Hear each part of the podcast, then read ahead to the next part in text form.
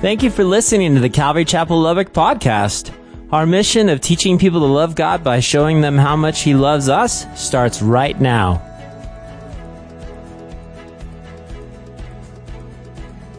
Two ladies, guys, were attending their 10 year class reunion. Two ladies. And as they began to talk about their lives, the first lady told the second lady that she had believed that she had lived a well, well balanced life. The second lady looked at her and said, We've only been out of high school 10 years, and you're telling me that you've lived a balanced life. What do you, what do you mean by that? Well, she said, quote, First, I married a lawyer, and then I divorced him. And then I married an actor, and then I divorced him. And then I married a preacher, and then I divorced him. She said, and she said, finally, I married an undertaker. And the second lady scratched her head and she goes, um, how, how do you consider that a well balanced life? To which she replied, Well, that's simple.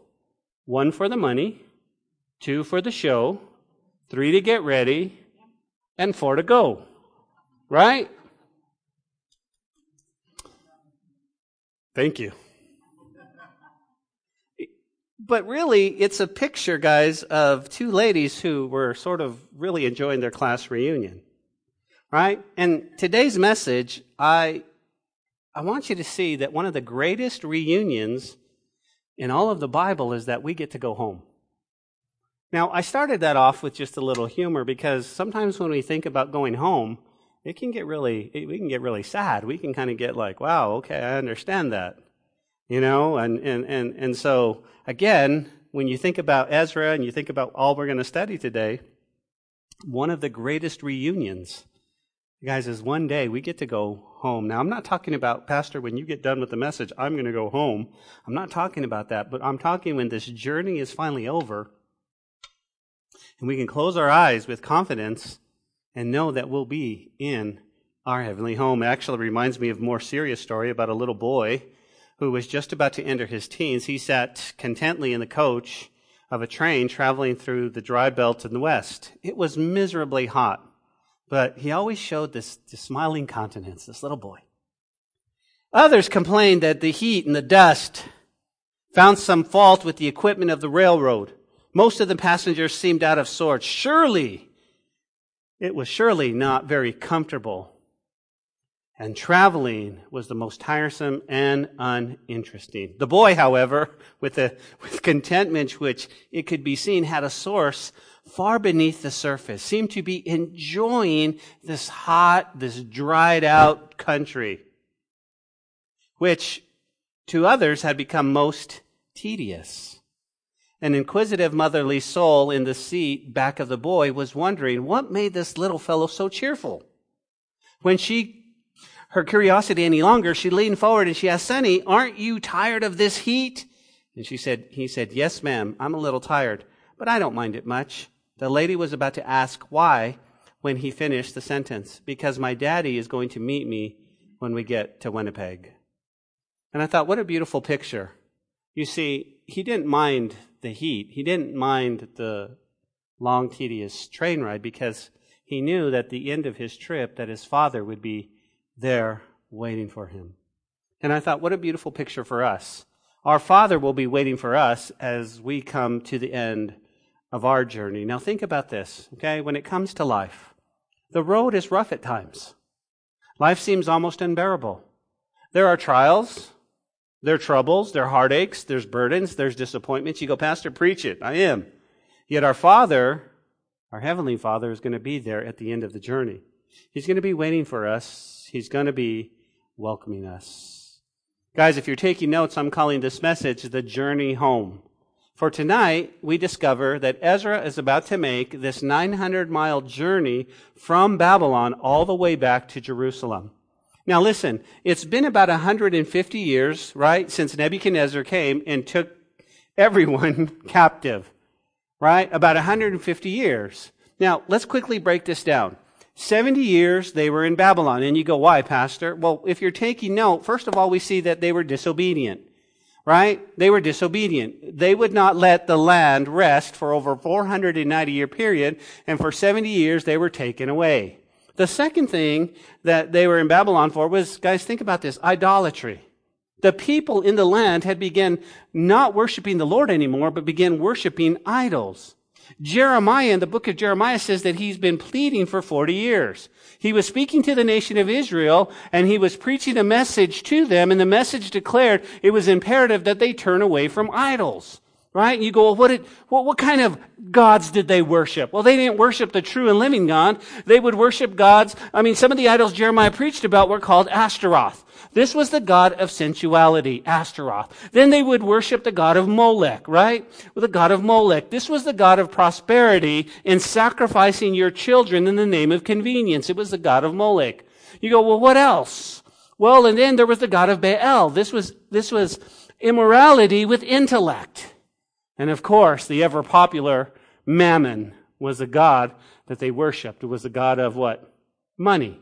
So it was disobedience. Lord, we're not going to do what you say. We understand your word. We got this. And then they were worshiping idols. Well, for 70 years, they're in Babylon, right? Well, then they get back, they come back, and it takes them 20 years to build a temple. And you go, why did it take them 20 years? Guys, it was opposition of the enemy. It was opposition of the enemy. And here's what I want you to know. You go, Pastor, you say that all the time. Well, here's what I want you to know. When you step out and you're really going to walk for Jesus and you're serious about it, there will be opposition in your life. There will be enemies come up out of the woodwork, if you will. Enemies are going to come out and try to stop you. Enemies are going to come out and try to discourage you. They're going to try to put your walk on the shelf, right? They're going to try to stop the work that God has started. That is a given. We can see it laid out through all scripture. I want you to think about this for just a moment. I want you to think even in the book of Ezra, the book of Nehemiah, we see that Sanballat, Tobiah, all of these guys were trying to stop them to build the walls. And we can see here that they had enemies. But even think of the Pharisees. These were the religious dudes that were trying, that were the go between God and Israel. They were trying to stop Jesus. There's always opposition, and I think we can take that to heart. The moment you say, I'm going to step out and I'm going to follow Jesus with all of my heart, and I'm going to love him, and I'm going to just, I'm giving it all to him, you can count the enemy's going to go, uh-uh. Now, I will tell you this. There are times in our lives, and I even hate to use it like this, but there are times when there's the honeymoon period. Y'all know what that is?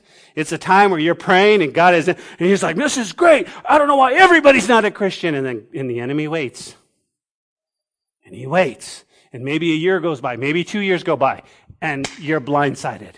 You don't see where this is coming. You're like, how did this happen? Stay focused on track. Stay on track. Stay on track. I'm telling you.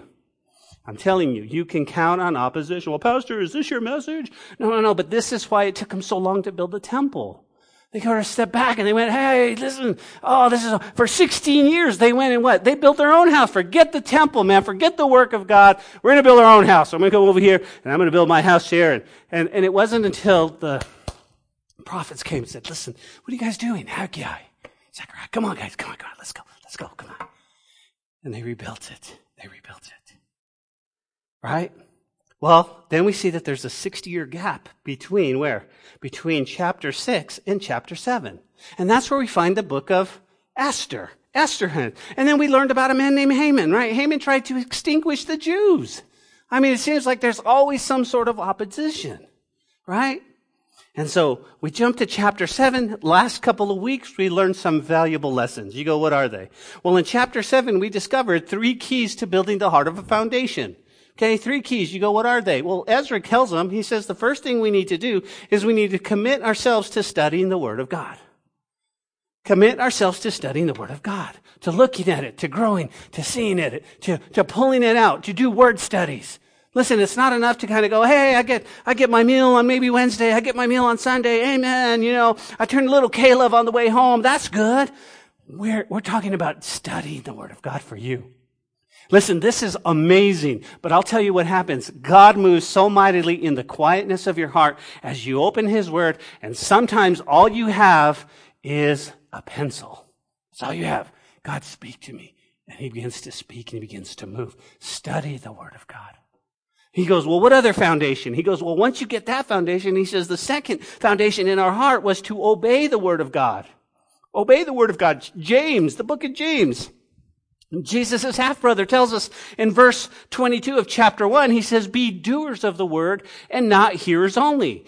Be doers. Do and obey the word of God. As a matter of fact, he goes on, and I'm reading from the Good News uh, Bible. It says this Whoever listens to the word but does not put it in practice is like a man who looks in the mirror and sees himself as he is.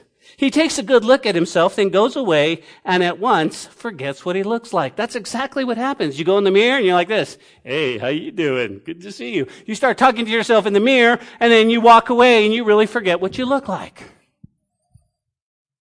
That's a person who just hears the word of God but does not put it into practice. Ezra says, hey, you want a foundation of your heart? Study the word of God. What? Study the word of God. The second, obey God's word. Obey God's word. Is there not a disconnect in our hearts from, from simply listening but not doing? Of course there is. Oh, that was a good sermon, Pastor. That was amazing. That was so good. Amen. But I'm not going to do it. I'm not going to be obedient to it. And he goes, no, the foundation of your heart. He says, listen, I'm going to put this in to practice. I'm going to put this into practice. And then the third thing he says is teach the word of God. Teach the word of God. Learn them, obey them, and begin to teach them. Now here's what I want you to see. A lot of your teaching comes by the way you live. A lot of teaching comes by the way you live. You know what I'm talking about? Example. By how things are and how, how you believe. And you go, okay, I've learned the Word of God, I've studied it, and now I'm obedient. And people look at you and go, wow, there's something different. You don't have to sit there and go, okay, we've got a Bible study going on. People will see your lives and they'll say, man, there's something different. There's something different. And then last week, guys, we talked about that we need to be careful that we don't put God in a box. We don't put God in a box. You see, God's going to use this pagan king to support the work of the ministry. It was amazing. And he chooses to accomplish his will when we, well, let's be honest. We often put God in a box on how he should work and how he should work in the lives and lives of others. We go, God, this is the way you can work. This is the only way you can. Okay. That's how we do it. And then we realize that Listen, from time to time, God wants to work in different ways, and He blows our mind. And last week we go, oh no, no, no. See, Ezra's to go back. He's to, he's to build the foundation of the hearts. He's to need some funds. He's to need some security. He's to need all this stuff. God goes, no, I'm to use this pagan king. I'm to already be, and it, and, and it was just amazing. We got to see how we just don't want to put God to work a certain way. That we should come with hearts open going, okay, God, how do you want to work? How do you want to work in my life? How do you want to do this? I'm open. What do you want to do? And it might come out of the blue. I mean, it might be crazy. And I, mean, it's just amazing, but we've got to stay, we've got to stay ready to go. God, how do you want to do this? How do you want to do this? Now, let me ask you this. Let me ask you this. Who hands over a radio station to somebody with no money down, a letter, who, who God can do anything he wants? If he can do that in the life of the church, what can he do in your life? What can he do in the life of your kids? And so we got to be careful that we don't put God in a box. But let me also say this we need to trust the Lord to do these things. Hey, what are you praying for today? What are you praying that you want to see God do? Hey, let me ask you this. Are you an optimist or are you a pessimist? Oh, Pastor, I'm a pessimist. I just believe, let's just, listen, I like to borrow money from pessimists. You know why? Because you never expect to get the money back, right? They never expect you to pay it back. So it's like, optimist is like, okay. But here's what I want to say. Guys, we need to start thinking in our hearts that God's going to do incredible things in our lives. We need to start, we need to really start believing. Because look at scripture. God used this king. He used Artaxerxes to go, hey, by the way, you know how we're going to fund this? The taxes, the temple, all of our, come on, we're going to fund this. And, and Ezra's going, amen. Amen. Amen. And so we talked about that last week. We talked about be careful. And so now as we come to chapter 8, guys, we learn that Ezra is on his way home. But what we need to understand, guys, is that it's a journey to get where he's going. He's just not going to get on a plane. He's not, I mean, even think about it. 900 miles would still be what? A couple of, a couple of hours, two and a half hours by plane? But it's, but it's not going to happen. It's going to go very, very slow. Now, this is what we should apply to our lives, okay? Ezra is going to go from Babylon back to Jerusalem. Everybody got that? But this is how we apply it. The way we apply it, guys, is this is the journey you and I called life. Okay, when did it start? Well, did it start when I was born? It actually started when you were born again. That's when the journey started. That's when you totally surrendered your life to God. That's so important because yeah, yeah, your life journey started when you were born, right? However old you are, you came out eh, screaming and, and they looked at you and said, Oh, look how wonderful. And they loved on you. But when you became born again spiritually is when your journey started. When your journey started. Now, if you're taking notes, here's what I want you to see. And I want you to see they parallel each other. The journey that Ezra is going to take from Babylon to Jerusalem, okay? And the journey we take from the moment we give our lives to Jesus Christ to the moment we take our final breath on earth, we see, number one, the journey is going to be filled with the unknown. We don't know what's going to happen tomorrow. It's all unknown. We don't know. We all plan to get up and do the same thing. Some of us are going to get up early and we're going to hit the gym. Others are going to go to work and, and we've got it all planned out. But there are things that we just don't know. And the journey is unknown. Church, listen to me. I beg of you. Understand that there were 17 kids that got up this morning on a normal day in Florida, went to school, and was looking forward to prom in the next couple of months, and life life changed for them. You understand? The journey is unknown.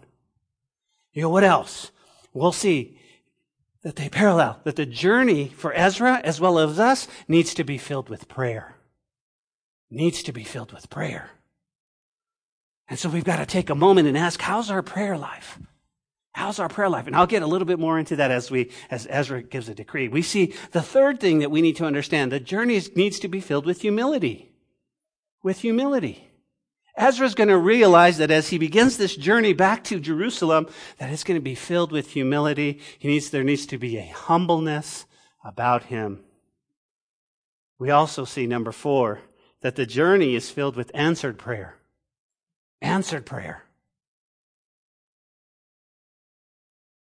God's going to show up in those times that you really need Him. And then we're going to see that it's a journey walking with God as you go home. As you go home.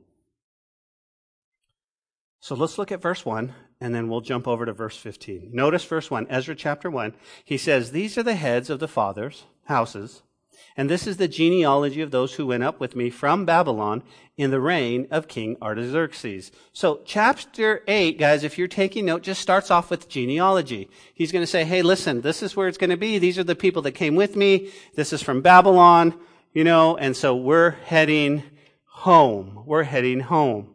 Now, if you don't mind homework, you guys can read verses 2 to 14 the, the rest of the week. You can just kind of look at it. But understand, guys, this is the genealogy that went up, he says, from me, from Babylon with me. The number given here amounts to about 1754. But this is each registered adult males. Okay, so think about this. There were more women and children also, we're going to see in like in verse 21. So the whole caravan may have been considered as compromising between six and thousand people. So it wasn't just Ezra and a few people. It was a bunch of people going home. Who's going to go? Who's going to go? And he gives the genealogy. So you'll study that. Let's go to verse 15 because here's where the journey begins. He says, Now I gathered them by the river, okay, so they've already started, that flows to uh, Ahava. And we camped there three days.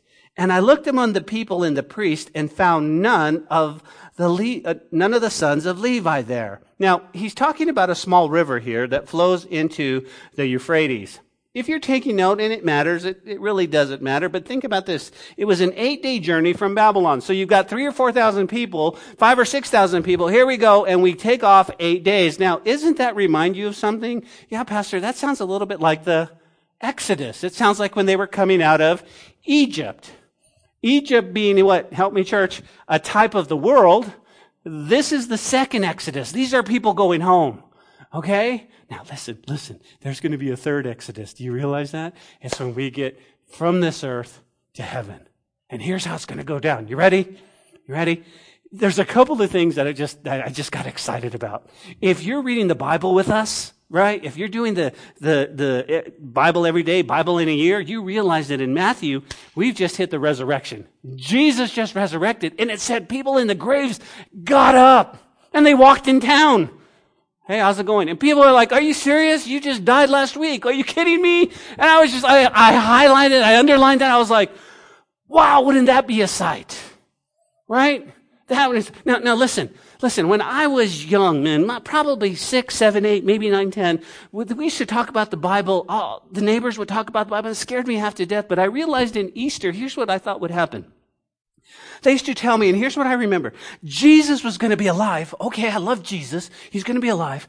And, and, and then I thought we would go downtown and I, and there'd be Easter egg hunt, but I'd see my mom there. See, my mom had died when I was 18 months, but I thought I would run into her downtown. And I started to think, where did I get that from? Well, I realized that they were combining both Revelation, guys, and Matthew going, hey, there's some people when Jesus resurrected, they came out of the graves. How you doing? And I thought that was crazy. That was crazy. But, but I'm just like, this is, this is just, this is, this is amazing. Because this is the second Exodus, but the third Exodus is going to go down like this.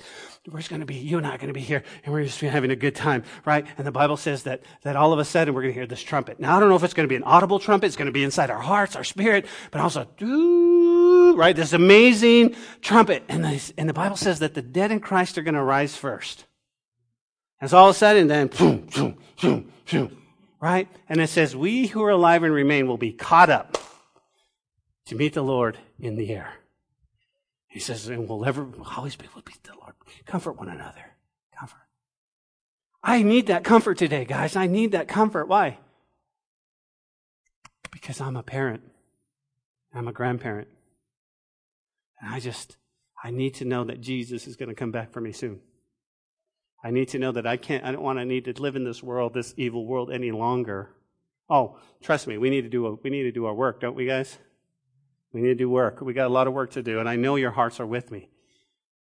But there are times I'm ready to go home. Jesus, I don't know how much we can take. I don't know how much we can take. Well, this is the second Exodus. You guys can see that, okay? This is the second Exodus. Ezra looks around and he goes, Hey, hey, um, there's no, there's no priests. Right? the Levites were different from the priests. He says, there's no Levites. And being a larger tribe, he looks around and notice what it says. He says, and I looked among the people and the priests. So there were some priests. He says, but I didn't find the sons of Levi there. Now, where were they? Now, it doesn't mean that they weren't there. Just he could not find them. Right? And you go, why was he looking for them? Well, guys, if you remember, okay, the Levites were the descendants of Aaron. These were essential workers for the system of temple worship that Ezra was to promote. Your attention, please. Ezra is about to go home and build a foundation of worship in the hearts of the people. But he has to do it in the way, just like you are here tonight. You're here getting the foundation built in your heart, but you called it church. I come to church, they get up here, we start with worship, and we, and we just lift our hands and we sing unto the Lord. That's building a foundation. But you do it through what? Through worship leaders, you do it through uh, pastors, you know, Santos gets up here and leads us in prayer. All that is building what? Foundation. Ezra's looking for that to happen when they get back to the temple. It's all you're just like, okay, I'm with you. I'm with you. Well, what's the application, Pastor? Well, as the journey begins, guys, one, the goal one day is home.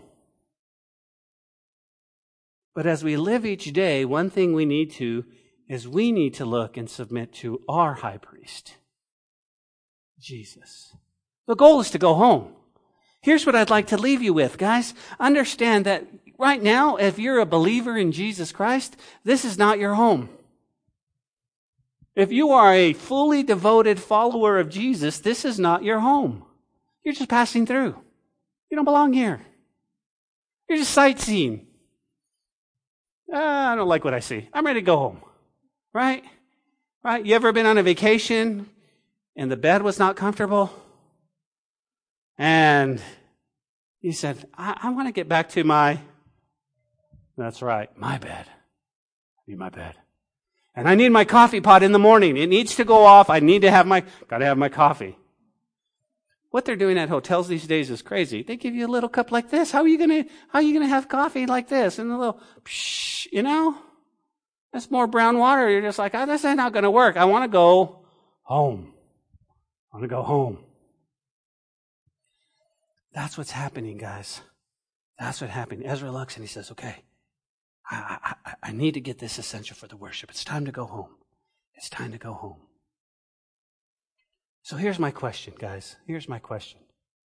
If Ezra's looking for the Levites to help him with the formation and the worship of the temple, I said, and Jesus is our high priest. Let me ask you this, guys. Let me ask you this. Let's, let's take a moment to think about your day for just a second. Let me ask you this Does your day start with Jesus and end with Jesus? Does it start? I mean, think about it, right? Oh, Pastor, I mean, I don't know. You know, I mean, do you walk with Him throughout the day? Are you talking to Him? Is He a part of your life? Do you have fellowship with Him? Do you have fellowship with Him? I know it sounds crazy. I know it sounds crazy, but when was the last time you invited Jesus to lunch? You go, What are you talking about, dude? I'm talking about taking your lunch, you by yourself, and just, hey Jesus, come on, let's just let's just come and eat with me. I, I, I have a friend, he pastors the church in San Antonio. His name is Ron Auerbach. And Ron Auerbach, he, he gave me this beautiful illustration. He says, whenever I go for a walk, he says, I, I spiritually feel like I grab the hand of Jesus and I walk with him around. The, and, I, and this is this is what I do. I just come on, Lord, come on, Lord. I think it's so amazing. Why? Because that's fellowship. That's fellowship. Listen, Ezra realizes, guys, that his journey that he's about to take is going to what, encounter the unknown. I don't know what is out there. I've got 900 miles. I'm only eight days in. Ah. Uh, so he quickly wants those to serve God with him. So what does he do? Look at verse 16 with me, guys.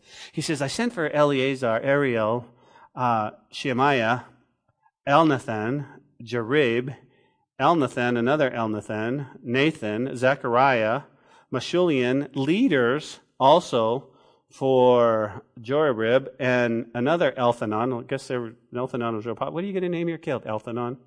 What are you going to name your kid? Elthanon. Oh, that's my name. Or you can say El Nathan, however you want to say it. But here's what I want you to underline. Notice what it says. Men of understanding. Men of understanding. Okay? So the first nine men were chief note, rank, and dignity in their family, and the other two were noted for men of good sense. That's so key. That's so key. Okay? That could speak to what? To a case well and to be sent on such affairs they were. They should always be men, listen, who God calls to full time ministry. There should always be God, God's calling, men of understanding. Now, here's what I want you to know. The leaders are the men who came alongside of men to help him in his calling. This is what he's doing. He's looking around for men that are going to go, Hey, we're with you in this, Ezra. We're going to help you. I love that he says that, right? Men to what? To catch the vision. To go, listen, we, we see what, what God wants to do in your life. We're with you. To hold up his arms, right? To pray for him. That's what he needs leaders. And so Pastor Ezra says in verse 17, he says, I gave him the command for Iddo, the chief man of the place of Casiphia, and I told him what they should do. And I say to Iddo and his brethren, the Nethinim, in this place of Casiphia, and he said, bring us servants for the house of God. Look at verse 18. Then, by the good hand of our God upon us, they brought men, they brought us men of understanding, the sons of Mahili, the sons of Levi, the son of Israel, namely uh, Sherebiah, and his sons, his brothers, 18 more, and Hashabiah with his sons, Jeshaiah and the sons of Merari, his brothers, their sons, 20 men, also the Nethinim, those are temple servants, whom David and the leaders had appointed for the service of the Levites, 220 servants. All of them were designated by name. Notice he said he carefully instructed the recruiters as what they should say and directed them to specifically make an appeal to who? To Iddo and his brethren, right? Indeed, the good hand of God was upon him, upon the recruitment effort, but it was also upon him for the planning. And you go, well, who was, who was Iddo, this chief? Well, he was the head of the rest either by order of the government or, I mean, we're not exactly sure. We, we know that the Persian kings allowed the Jews, but by some grant or commission, basically from the king, is what the commentator Poole said. And he says, and they brought us who? They brought us a man of understanding. Who was this man? His name was Sherebiah. Sherebiah. This man responded to the call guys, and led a delegation of Levites. Now, here's what I want you to see, okay? A lot of times when we read this, we go, Pastor, what does that have to do with us? Here's what I love about this 38 Levites came forward, 220 servants responded to what? Responded to Ezra's call to enlist. Ezra gets up and says, Guys, there's a work to be done. Who's in? And, and we see that there was a response, I'm in. I'm going to serve God. I'm going to serve God. And here's what I wrote in my notes, guys. I said, listen, we're a small church. I get that. But I believe God wants to do something amazing with us.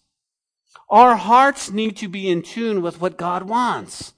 I mean, think about some of the, some, think about some of the things, guys, we're headed for. You go, what's that? I mean, here's what I want you to see. The other morning I was sitting, I was sitting across from Victor. We were talking about the radio station and all I could think about was getting the gospel out. All I could think about was, was, I mean, think about the guy driving home at two in the morning and, and one of the pastors teaching comes on and the, and the brother gets saved. I mean, uh, that was my heart. I, well, pastor, it's a lot of money. I know. But I, but I want you to see, I mean, think about what it could mean in our little church that God would do something big, that we would step out in faith. I keep thinking about what Peter says, and Peter says, Lord, if that's you, bid me to come. And, and Peter got out of the boat. The other people are sitting there going, go for it, Peter. Go, Pete. You know? I want to get out of the boat. What is God going to do? I don't know, but at least we got to try, guys. We got to try and we got to see. I mean, think about, think about souls. Think about how important they are. Think about, I mean, think about where they're going to end in eternity if we don't do something. And if, and if we have, I mean, think about it. Pastor Chuck at 7.30 in the morning or whatever it might be. And there he is teaching the word of God faithfully. Faithfully. Radio. I want you to think about just today, just today, I, I go over to the mailbox. I get, I get a letter. I get another letter from the jail. Pastor Ben, I've got to just share with you.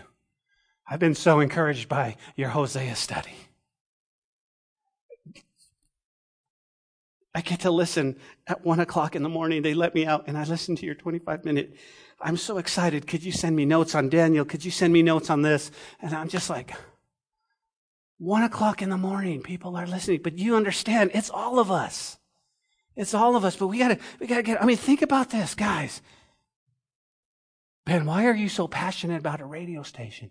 I think, I think it could, it could reach people where we can't. Think about this. Where are we headed? Someday, guys, we want a new building. We want a building where the kids have their very own playground. We want a building where we can, we can be seen and God wants to do incredible. Guys, you need to understand this. The leadership has been praying for years upon years. We, Lord, what are you doing? You have us here. People drive up and go, man, we're not going to church there. That's just a run. And, and, and it's just like, God, we've been praying. And then I have to come back. I said, guys, we've only got three years. I've just signed another lease. I don't want to sign a lease. I don't want to keep giving money away. God, please. But think about this. God, do you believe God can do it? Do you believe God can really? I mean, do you? Are you just saying, I'm just going to say that? I mean, think about it. Here's another thing. Here's a, guys, I want you to see that God's going to raise up new leaders. New leaders. I was talking to Bob today and I said, you don't understand. Bob, you're an answer to prayer. And he goes, what do you mean? I said, there used to be just four of us praying on, on, on Wednesday night and we would be, feel like us four and there's no more. And I said, God, raise up some other leaders to help us. Raise up some leaders and all of a sudden God begins to answer our prayer. And God is raising up new leaders to take this place farther.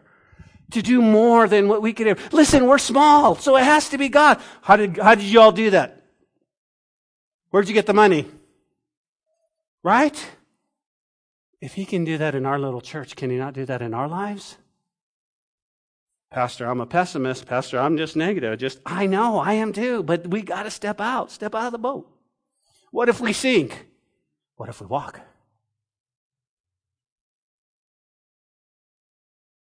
What if we drown? What if we don't drown? Right? How are we going to know? How are we going to know?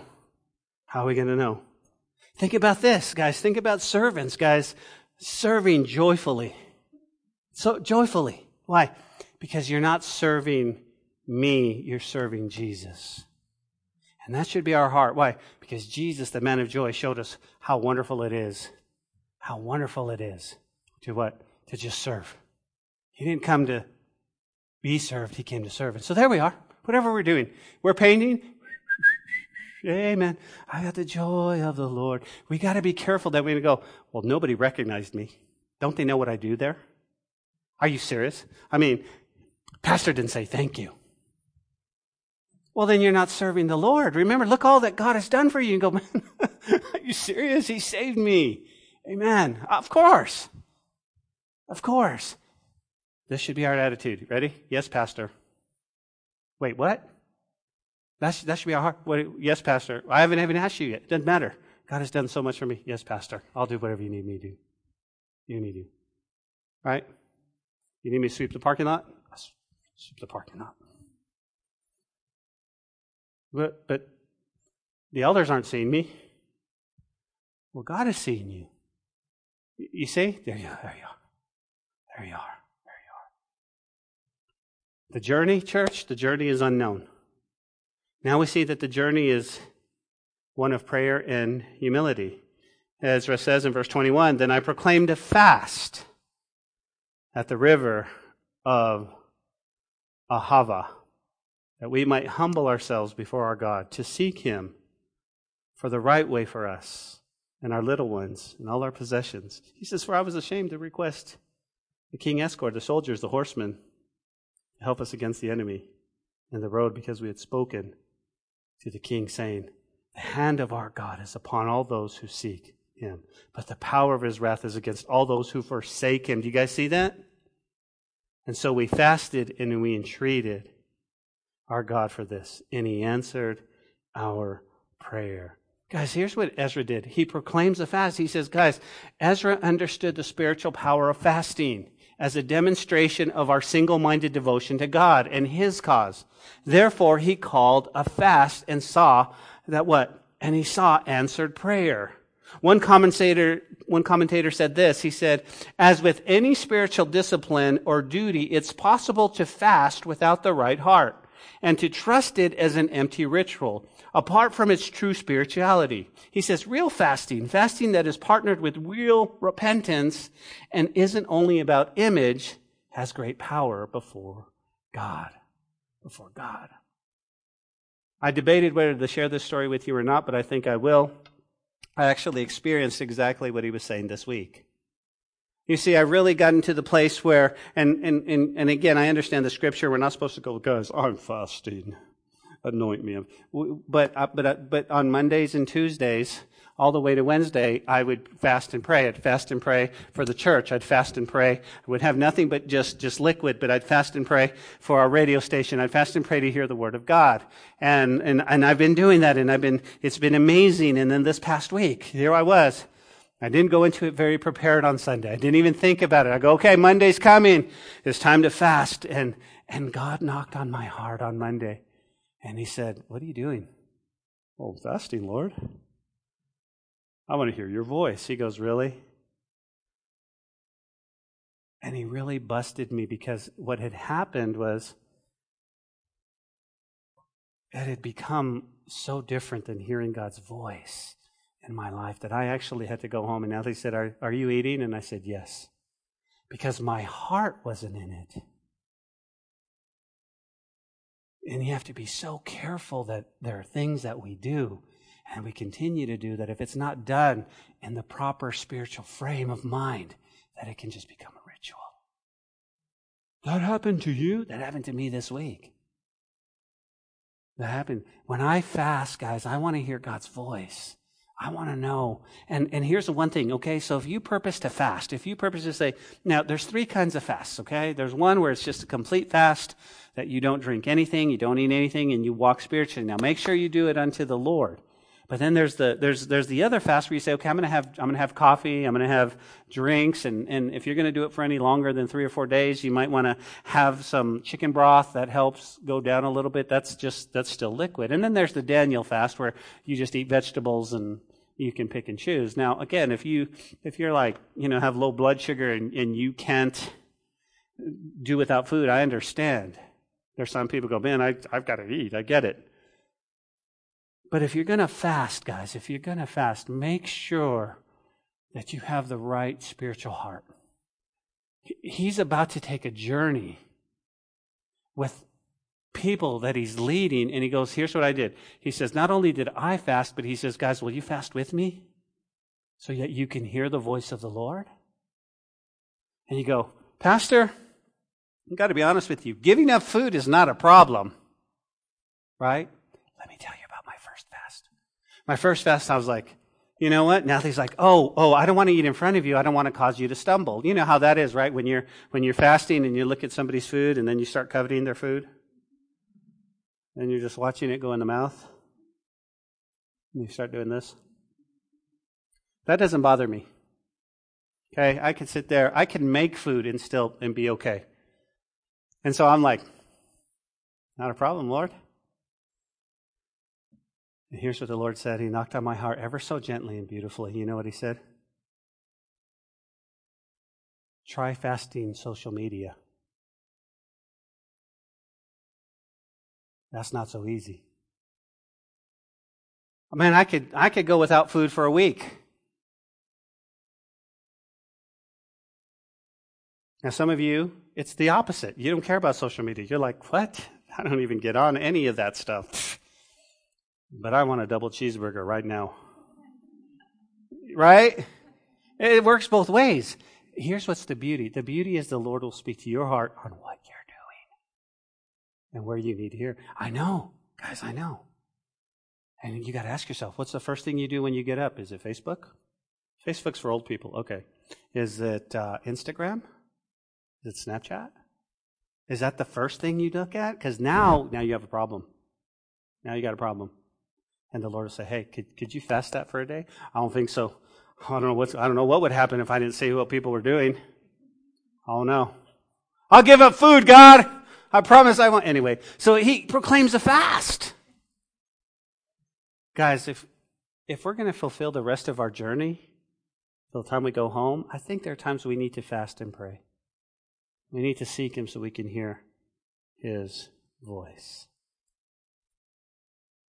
Guys, Ezra says we're going to we're going to fast for our walks. We're going to fast for this walk. When was the last time we really fasted? From whatever it might be. It might be social media. It might be TV. It might be movies. It might be something that you enjoy doing, and God says, "I want you to fast from that. I want you to pull from that." Um, he's fasting for his children. When was the last time we fasted for our children? That's what Ezra tells us. Amen. My children are doing good. Keep fasting for them. And he says, and for all of our stuff, all our possessions, and for protection and for protection. Guys, I am not going to have time to finish the rest of this, so we'll pick it up in verse 22 um, in a couple of weeks. But let's look at verse 22, and Josh can make his way up. There's just no way. It's 822, and I've got a lot to cover. So, verse 22 says, For he says, I'm not ashamed, no, for I was ashamed, he says, to request the king an escort of the soldiers. So he's praying for protection to help us against the enemy in the road because he had what? Because we had spoken to the king saying, the hand of our God is upon all those for good and to seek him, but his power and his wrath are against all those who forsake him. let me give you two schools of thought, right? Why, why was he ashamed? Well, Ezra had previously expressed great confidence in the hand of God.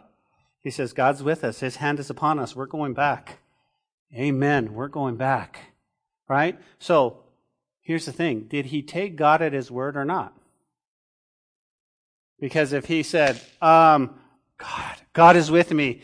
I am so excited. God is going to do this. We're, we're going home. Come on, people. We're going to go home to Jerusalem. Let's go. And then all of a sudden he goes, you know, listen, it's going to be crazy out there. I don't know. Could we get some soldiers and protection? Who's, who's he really trusting? Is he trusting the Lord? Does he really feel that way? And so he goes, no, no, I, I, I'm, I'm, I wasn't going to ask them because I really trust God. God is going to protect us. 900 miles, women, children, grandma, grandpas, cats, dogs. Do you trust the Lord that way? I want to. I want him I want him to really I want him to give me that, that peace and assurance and know that he's, he's, his hand is upon me, man. His hand is upon me. His hand is upon me. His hand is upon me. You see, we're, we're looking at this whole thing of, of what? Going home. Going home.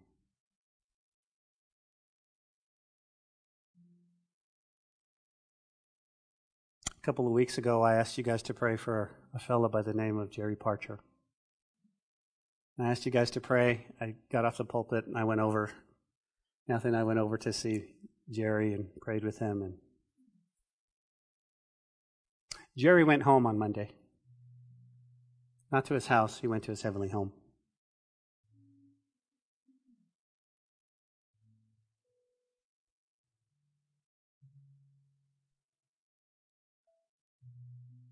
In two weeks, I'm going to be getting on an airplane and I'm going to fly to Austin and I'm going to spend as much time as I can with a fellow by the name of Michael. You know him. We anointed him right here. He's about to go home. His journey is about coming to an end. That's what Ezra's telling us, guys. The journey's long, and we need, we know that, that, that there's some unknowns in there. Stay close to the Lord. We know that there's that we need to pray and we need to fast and we need to keep this journey. And he's going to let us know that there needs to be humility in that too. So as Josh leads us in the worship, will you just take a moment, guys, and think, okay, this journey, this spiritual journey, man,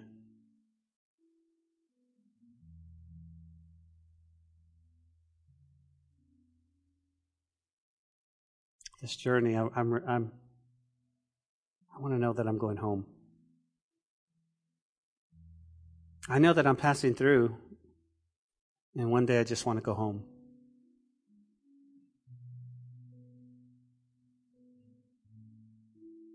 And so I surrender my life to Jesus.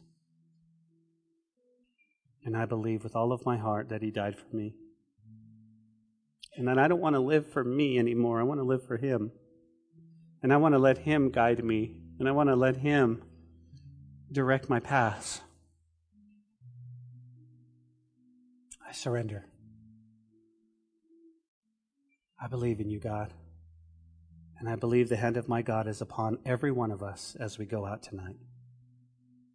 As, as Josh leads us in worship in this last song, will you just think about that? Will you just think about one day you're going to go home? It's going to be amazing. Father, we thank you for your word tonight. Sorry I didn't get to finish, but we love you, Jesus. We love you. We praise you.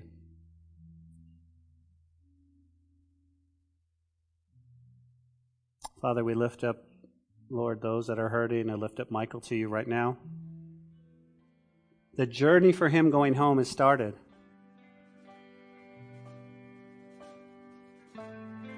Jesus, please. We love you. in your name we pray.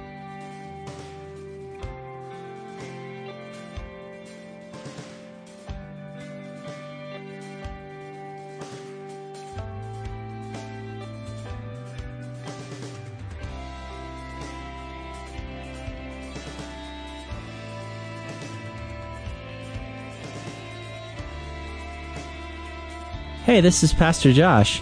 I hope this message has encouraged you in your walk with Jesus. If it has, we would love to hear your story of how it has impacted you, or especially if you responded to the invitation to receive Jesus into your heart as your Lord and Savior. To get in touch or to receive more information, please contact us by phone at 806 799 2227 or send an email to calvarylubbock at hotmail.com. Again, that phone number is 806 799 2227. Also, if you want to partner with us financially to take the gospel to West Texas and the world, please click on the donate button on calvarychapellubbock.org. Thanks for listening to the podcast. May God richly bless you.